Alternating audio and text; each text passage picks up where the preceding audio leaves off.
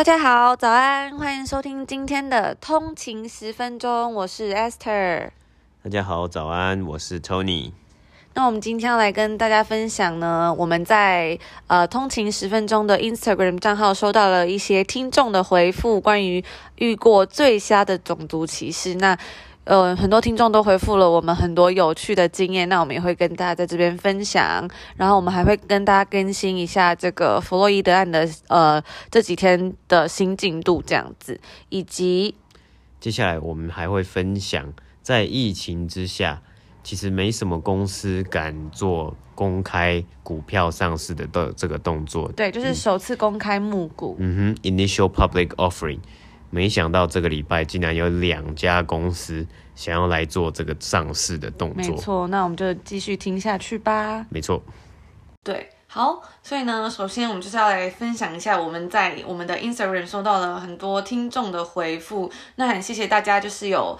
就关注我们的 Instagram on the way to work。那如果大家之后有什么想法，也欢迎在这边跟我们留言。然后我们也会发布很多有趣的新闻啊，嗯、跟国际时事、金融消息等等的。我们非常期待跟你的互动。没错，因为我们发现大家的经验都十分的有趣。对啊，不然 Spotify 或是 Apple Podcast 其实没有太多可以留言或是互动的功能。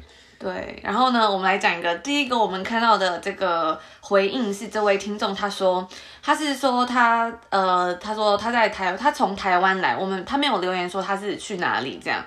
那他说他跟这个人说哦，我从台湾来，然后那个人以为他是泰国人，就直接问他说，哎，是不是变性成女生的男生？还说手术做得很自然。那这位听众呢，她是一位女生。真的是，我这真的很这很失礼，而且我觉得真的吗？我，我很没有，我觉得是泰国人这个东西很失礼哦。对，因为大家没有认出我们是台湾人，而很常在就是去认识外国人的时候，你讲英文的时候，你说 I'm from Taiwan，然后他们就会以为你是泰国人。嗯、可是我觉得这很明显，就是这个这个人他自己的国际。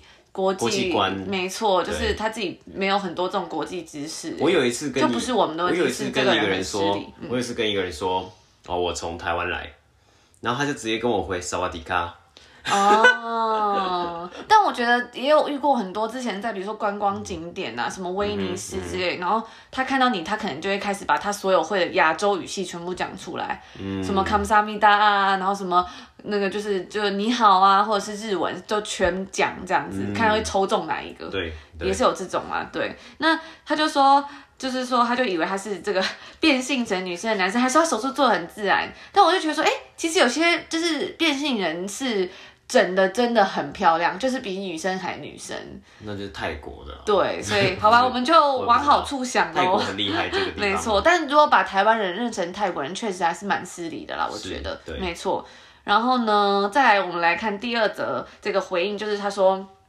在这个疫情期间，然后这个听众是在西班牙，然后他戴着口罩，呃，戴有一他戴着口罩，然后经过一个阿嬷，那这个阿嬷呢，他就举起他的拐杖，大喊说：“你是病毒吗？你是老鼠吗？把你的口罩脱下来！”这样子，对，那我就觉得说，哎，为什么为什么老鼠要戴口罩？就是这个这个阿嬷的逻辑也是非常奇怪哈，就是。所以是什么意思？对，这这位西班牙的阿妈 实在是很荒谬。为什么老鼠要戴口罩？他是不是觉得老鼠就是传染病的一个代表？哦哦，因为他是在西班牙嘛，所以西班牙那时候有这个西班牙的这个还是什么那那个什么西班牙瘟疫嘛，所以他可能毕竟这阿嬷肯定年纪蛮大，有经历到这一段。对，然后还有另外一个消息是在德国，有个德国人看到我是亚洲人，赶紧吸一口手上的烟涂在我的脸上，这样。哇，那这个也是吸一口烟涂在脸上的意思是什么？而且我很好奇，就是这个距离是怎么样？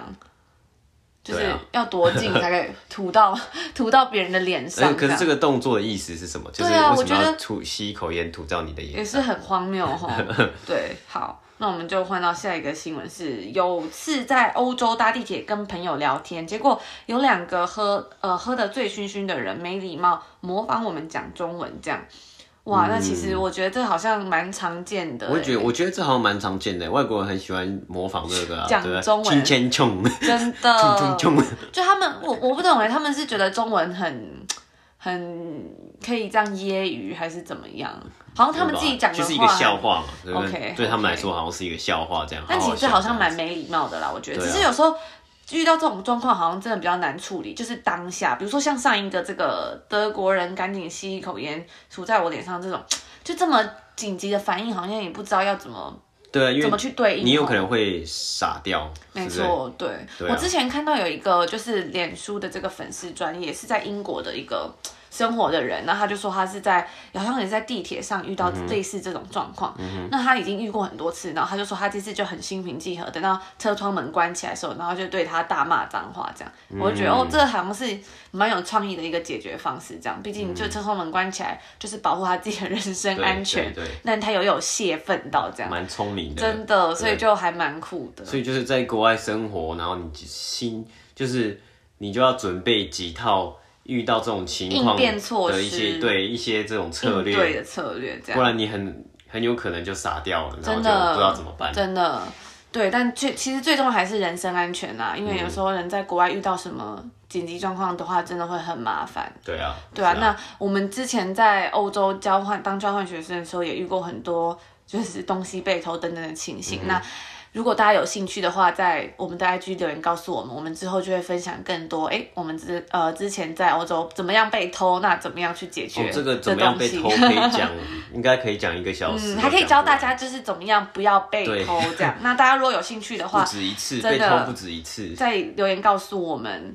那我们接下来就要讲到这个这几天就是非常蔓延的很严重的这个嗯弗洛伊德案嘛。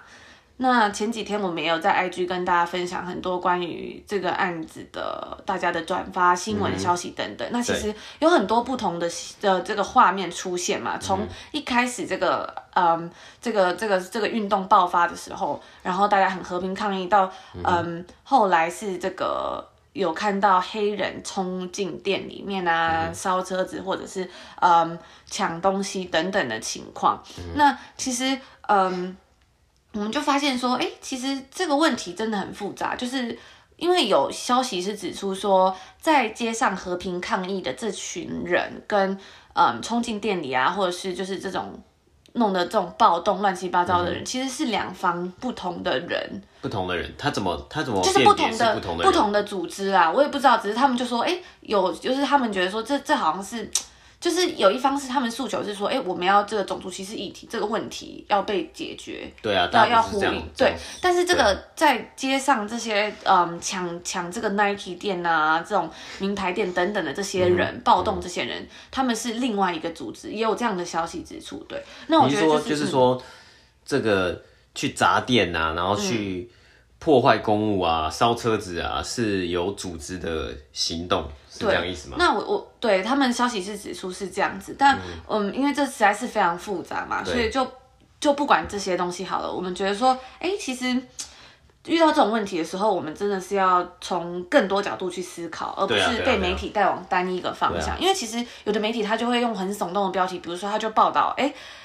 大家一直在抢劫，大家一直在乱，嗯、对不对？或者是大家有的媒体就会觉得说，哇，种族议题这很好发挥，啊、就一直报道说这个警察多么怎么样怎么样怎么样。嗯、那其实如果你只单看一方，都很容易会被煽动。对啊，因为有很多的面向嘛。你看，像我们昨天在 IG 也有分享，呃，新闻记者他们在拍新闻画面，在华盛顿白宫外面拍，然后川普打嘛，川普就为了要走去。教堂拍照，嗯，然后他就下令驱逐驱逐这些示威民众，然后那个警察就直接打那个记者，对，然后画面就黑掉了。那也是有看到说在，在呃迈阿密的警察是警察跟示威者有相拥而泣这样，嗯、对、啊，所以其实就是真的是很很不一样，每个地方都不太一样。那也是不是不能往很单一的方向去想这样，那。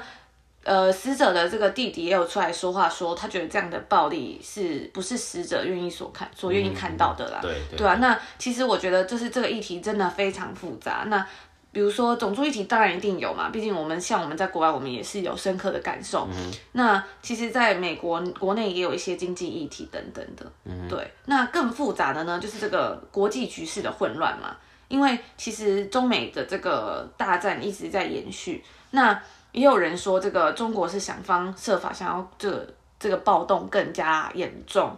那像现在这个川普跟拜登的这个选战也是很激烈，所以大家对，那他们也说哦，这可能是要拉下川普的一个办法。嗯、像他就说，网络上有消息指出，这个拜登的儿子在中国大捞大捞了一票。大家只要上网查一看，查查看，就可以看到这种相关的消息等等的。因为大家都觉得川普比较反中、反中国嘛。嗯、那如果拜登上台的话，也许中共还能继续，就是嗯，有一些就是经济上的往来等等的。对，所以我就觉得说，哇，这真的是很复杂哎。对啊，其实光一个小小的这个案子，然后引发了全美的暴动，没错。再加上现在还还是其实还是有疫情。的这个问题存在，对啊，对啊，所以真的是，然后就其实其实这几天在五月三十号的时候，这个五角大楼参谋长联席会议主席，他也是中国问题首席战略家，这个嗯罗伯斯伯丁将军嘛，他就发推文说，这次的这个暴乱活动得到中共。俄国人跟其他反动人士的支持，与我们这个国家无关。至于想看到美国被摧毁的国家有关，对，也是有，也是有人有有这样子的的这个新闻嘛。所以其实我就觉得说，哇，这个东西真的是我们也是，虽然是雾里看花，但大家如果嗯在有任何立场之前汇集的各种新闻这样子，不要太早下决定，都是更好的，对。不要太早下定论。对啊，不然其实很容易忽略了一些事情，嗯、那就会被一些有心人士煽动等等。因为很多时候我们看到这些画面是第一手传出来，可是每个画面它背后都有不同的呃想法跟不同的意见嘛。嗯。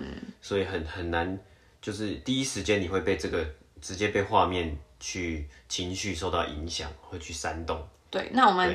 在讲讲完这么比较严肃的话题，我们再来分享一个轻松一点的好。那这几天其实，在各大社群平台上面都看到很多声援这次活动的消息。嗯，对啊，对啊。对，那大家都觉得哦，很很感动这样。但是呢，有一个东西看到就非常的荒谬，就是迪士尼他也发了一篇 IG，嗯哼，对，来发呃这篇 IG 这呃声援这个种族歧视议题。但其实迪士尼这个公司就是非常具有争议性的嘛，对，他就写说 We stand against racism。但是呢，其实这个就是迪士尼之前在嗯他们拍的很多电影啊等等的都有被指控说他们是有种族歧视的，有一种种族刻板印象，没错，就不只是种族歧视，或是男女？哦，对，那就是比较像男女的问题嘛，哦、对，或者是说哎。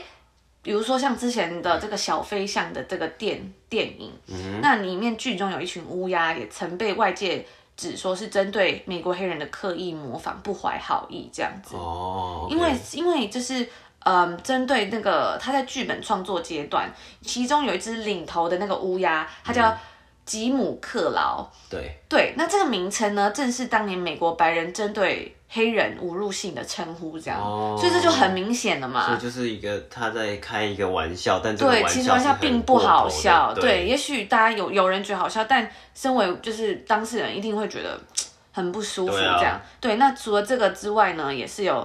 呃，除了种族歧视之外，他也有，比如说对犹太人嘛，嗯《三只小猪》里面，或是《小姐与流氓》这个电影里面针对亚洲人。小姐与流氓？对，就是有两个狗狗的那个电影。哦。对，大家可以去看，哦、就是很久以前的电影了，是不是？嗯，他好像去年还是今年有出一个真人版的。哦，真的。对对，那或者是或者是像是在彼得潘呐，《小飞侠彼得潘》里面也有说歧视这个印第安人嘛。嗯哼。对。所以就是，其实大家都觉得说，其实迪士尼这个公司是就是有很多很多很很严重的刻板印象。那最近燃烧就是前一阵子比较严重的，就是关于这个花木兰嘛。因为迪士尼就是哎，他选用这个花木兰，但花木兰其实是一个 比较正义啊、很英雄性角色，但是呢。花木兰这个人选，他选的这个是就是中国影星刘亦菲，嗯、哼对，那其实问题也很多嘛，就是后来有引发到这个很多人就是拒看花木兰啊，嗯、觉得说，哎，因为当初这个呃刘亦菲就是有在网络上发，好像是有发文嘛，嗯、哼他就说，因为这个刘亦菲她的国籍其实是在美国，嗯、哼但是呢之前就有。在香港议题延烧的，就是香港这个问题延烧的时候呢，他就有发文这样子，嗯、那就是表示支撑支持港警这样子。嗯，对，那其实大家就觉得说，嗯，很很很伤心嘛，那觉得说这个刘亦菲自己有美国国籍，那享有言论跟人身自由保障，嗯、可是他却支持香港警方以暴力镇压来呃不镇压这些追求自由民主的这个香港人，这样，嗯、对啊，所以其实就是还蛮，就是会蛮蛮觉得蛮。很虚伪吧，这个公司就觉得说，对啊，所以你就觉得他发一个这个黑人这个问题，对啊，是因为你就来炒正热度这样，啊、就是他就是因为现在黑人这个议题声势比较大，没错，就是大家就觉得说要黑人的权益嘛，那当然要 Black Lives Matter，对啊，然后你就要来蹭一下这样子，你就要来讨好一下大家这样子，对啊，那之前之前就是你你做了这么多种族歧视歧视的问题，又算什么？对啊，所以这个就是一个 company 一个公司。它的价值到底是在哪里？你不能这样子摇摆不定，就很伪善嘛。对啊，对啊，对啊，所以就觉得说，哎，没错。那其实之前前一阵子也看到，大家也也有，其实也有在讨论说，哎，为什么这次这是议题中国这个呃，在美国这个黑人问题这样子？那其实前一阵子也有这个很。就是在疫情的时候，也有一些种族歧视的事情发生在中国嘛，嗯、那就是说中国的嗯歧视黑人这个问题，在广州这个地方，嗯、对啊，那就是说，哎、欸，这个广州有大量的非裔人士流落街头啊，嗯、或是遭房东赶出家门等等的。对，因为这个那时候是呃新冠肺炎嘛，就是比较严重的时候，嗯、那有些旅居到广州的非裔人士，就是有受到不平等的对待等等的。嗯，对啊，那其实那时候也没有大家也没有帮他们讲话啊什么的，嗯、所以有时候哎，我觉得这种事情真的是要参考很多很多不同的观点，对啊，才可以去理解，有更更加更好的这个理解，更纵观的一个。去去看这些事情嘛，你不能单用一个面向去看这些事情，嗯、你要去非常呃主观呃非常客观的去看这件事情啊，对啊，对啊，而且我们其实毕竟也不是当事人，嗯，那我们也可以尽量的从客观的方面去收集更多的资讯，然后去去做一个判断，这样子，没错没错，对，好的。好，那接下来呢，我们就要讲，因为疫情的关系呢，在美国股市其实。是越来越多，本来有很多的 IPO，就是 Initial Public Offering，就是公司他想要把自己的呃想要公开的招募股票，公开的这个呃募款的概念，那他们的股票在 Initial Public Offering 之后呢，就可以公开的在股证券交易所哎来交易，像是我们著名的这些纽约证券交易所啊。这些纳斯达克啊，还有 S&P 五百啊，多伦多的这个，多伦多也有一个这个 Toronto Stock Exchange，多伦多证券交易所来交易这样子。那因为疫情的关系呢，其实很多公司都没有看好嘛。那这些 IPO 的案子呢，这些呃股票上市案子呢，其实都被有被拖延。嗯，那这个礼拜比较大的新闻呢，是有几家比较指标性的公司，它选择即将要做这个 IPO 这个股票上市。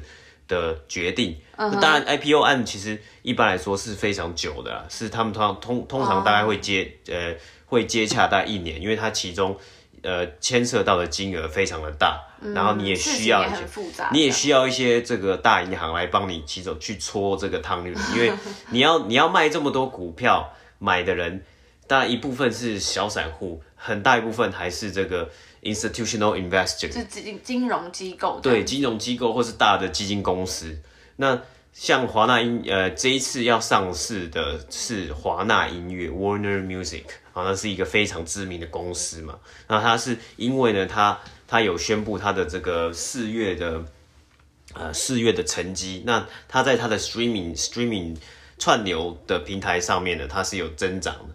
成绩是有增长，因为大家都在家里嘛，大家很需要用这些东西。嗯，这阵子感觉真的是很多串流平台都做的蛮好。对对对，因为在 work from home 的情况下，大家其实会使用这些东西，线上的这些软体啊，或者这种这种平台的使用次数也增加了。那第二个呢，嗯、我们就讲到，因为 work from home，所以第二个受惠的呢是。